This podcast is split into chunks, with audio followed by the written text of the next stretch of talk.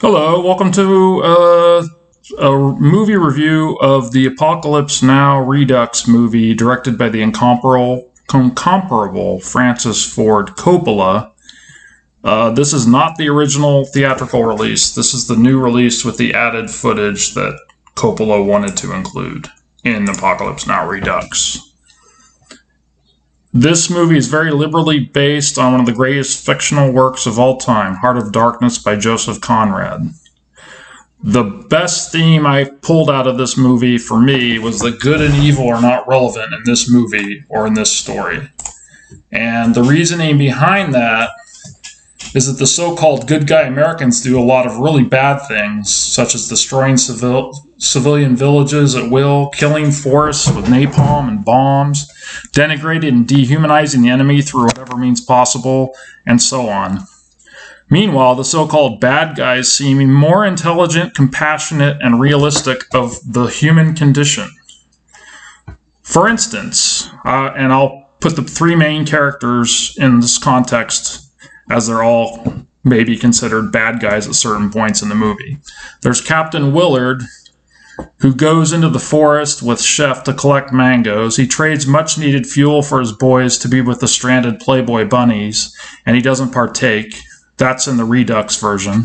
He spends a lot of time studying Kurtz to prepare for his mission of learning from and exterminating Kurtz.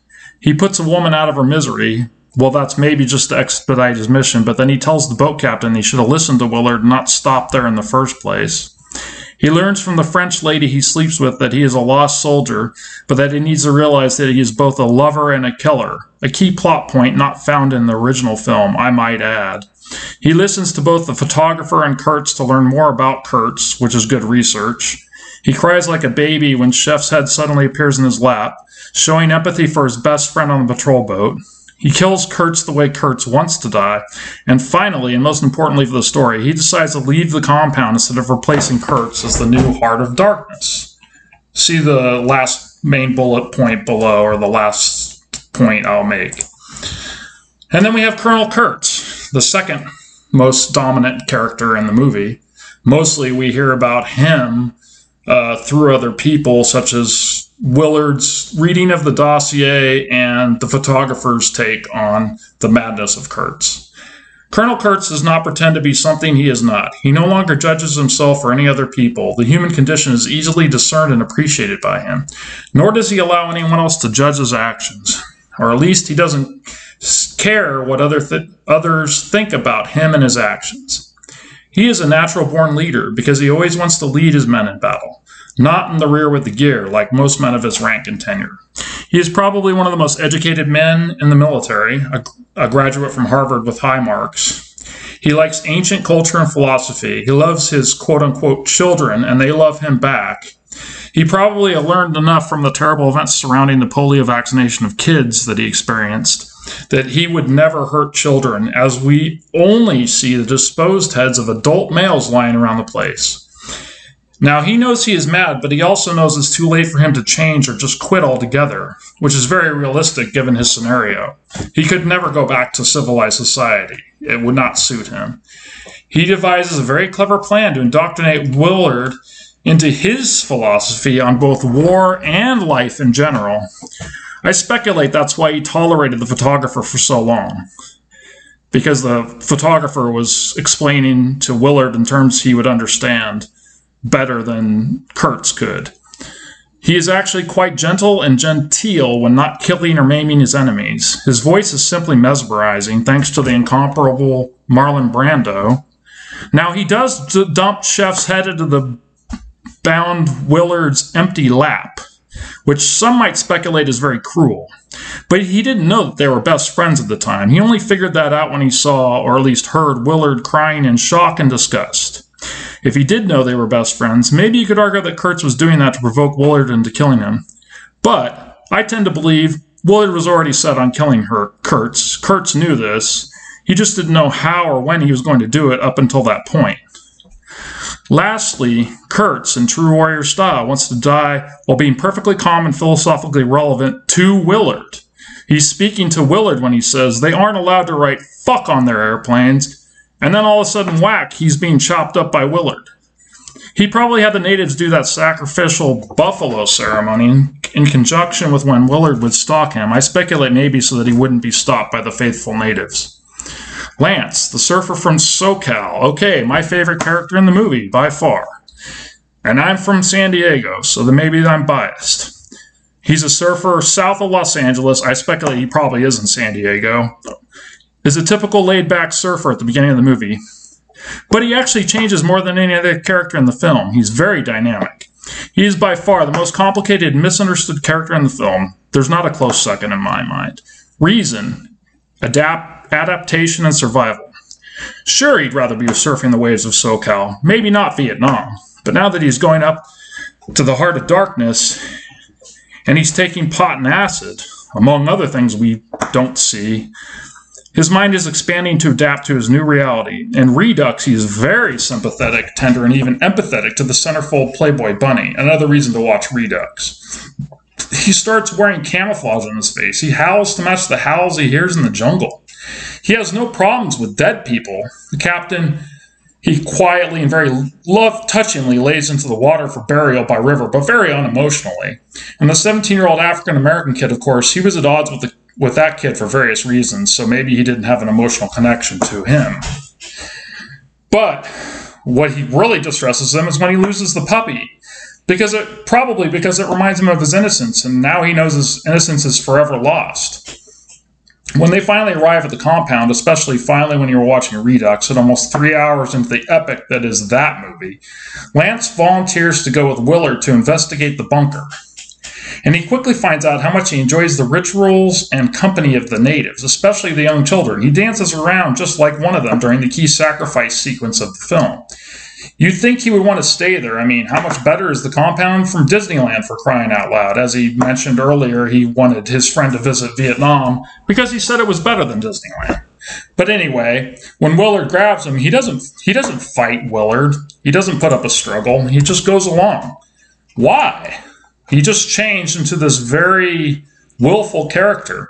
I speculate that he misses the beautiful blondes and tasty waves of SoCal. And some things never change. So he's a very complex and interesting character, and the three main characters in the film, and there's really, you could say Kilgore might be in there somewhere, but Kilgore doesn't really add to this discussion too much. Only that he's more in the so-called good guy Americans that do a, real, a lot of really bad things, like destroying the villages and killing the forest with napalm and bombs, and and of course denigrating and dehumanizing through whatever means possible death cards, racial slurs, etc. So, okay, that's a main look at that point. And the only other point I wanted to say, because I want to keep this pretty short so you actually listen to it. A Heart of Darkness powers the entire length of the river. That's the ongoing theme. That's the dominant theme. And it ends in Colonel Kurtz's infamous compound. What happens when Willard leaves instead of taking over for Kurtz, as we would think he would? The natives want him to, certainly. Um, well, according to the very insightful photographer, he says, when it dies, he dies, and when he dies, it dies. And I may have the order wrong, but he says it in some order. Knowing this helpful bit of information, Willard decides to leave, grabbing Lance along the way, and they leave the compound without giving an order to Almighty to give coordinates for bombing. Why doesn't he want to destroy the compound? Compound with bombs or, or take over for Kurtz. My impression is that he already knows that he would immediately go mad, just like Kurtz did, and then he would probably commit suicide, mass homicide, or some other atrocity.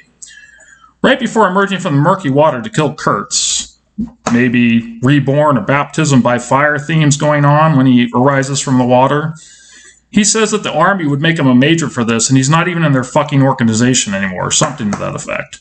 That begs the unanswered, at least by either version of the film. Why did he leave, and what was he going to do next? Well, from the very opening sequence of both films, Captain Willard post narrates that he cannot tell Kurtz's story without telling his own. But we don't know how Kurtz got there, not really. Who or how many he had to kill to take over the compound, or how he evolved slash devolved once he established control based on that little tidbit that was added to the opening of both movies, we can only guess that it basically followed the same path of the compound, which I would consider to be the body of darkness that encases the heart of darkness. murdered the people or person in charge, and the native warriors knew he was now in charge, just like they did with Willard. The natives were therefore were there before Kurtz, probably many centuries before his arrival, and they aren't going anywhere anywhere no matter what happens. Knowing this, Captain Willard knows that whether or not someone takes Kurtz's place at the Heart of Darkness, probably the first possibly the first guy sent to kill Kurtz, who not incidentally is only one of three characters practicing Tai Chi in the movie, which is considered an ancient form of karate or pre-karate. You can figure out who the other two rather easily, so I don't want to spoil that.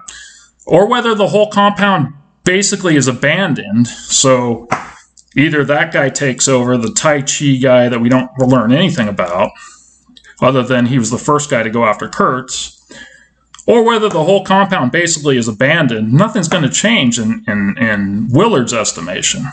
Not relative to the immense military advantage the U.S. had at that time, and I highlight at that time. He probably hopes the natives will stick together at the very least and fight both, both the Viet Cong and the U.S. Armed Forces. As the photographer said earlier, these are Kurtz's children, implying that he trained them starting at a very young age. By virtue of what we know about Kurtz, mad philosopher or philosopher king or some variation thereof, we can extrapolate that this force might be able to be both North and South and unite the country under one race and one religion. I would guess Zen Buddhism based on the regional preferences in religion. I suspect that Willard realizes this and doesn't need to lead the single most trained, resourceful, and effective guerrilla fighting force in the world. They already know all they need to know, and it might be even better if they were decentralized. Sleeper cells, right? That's my take on Apocalypse Now Redux. Thanks for listening. Bye.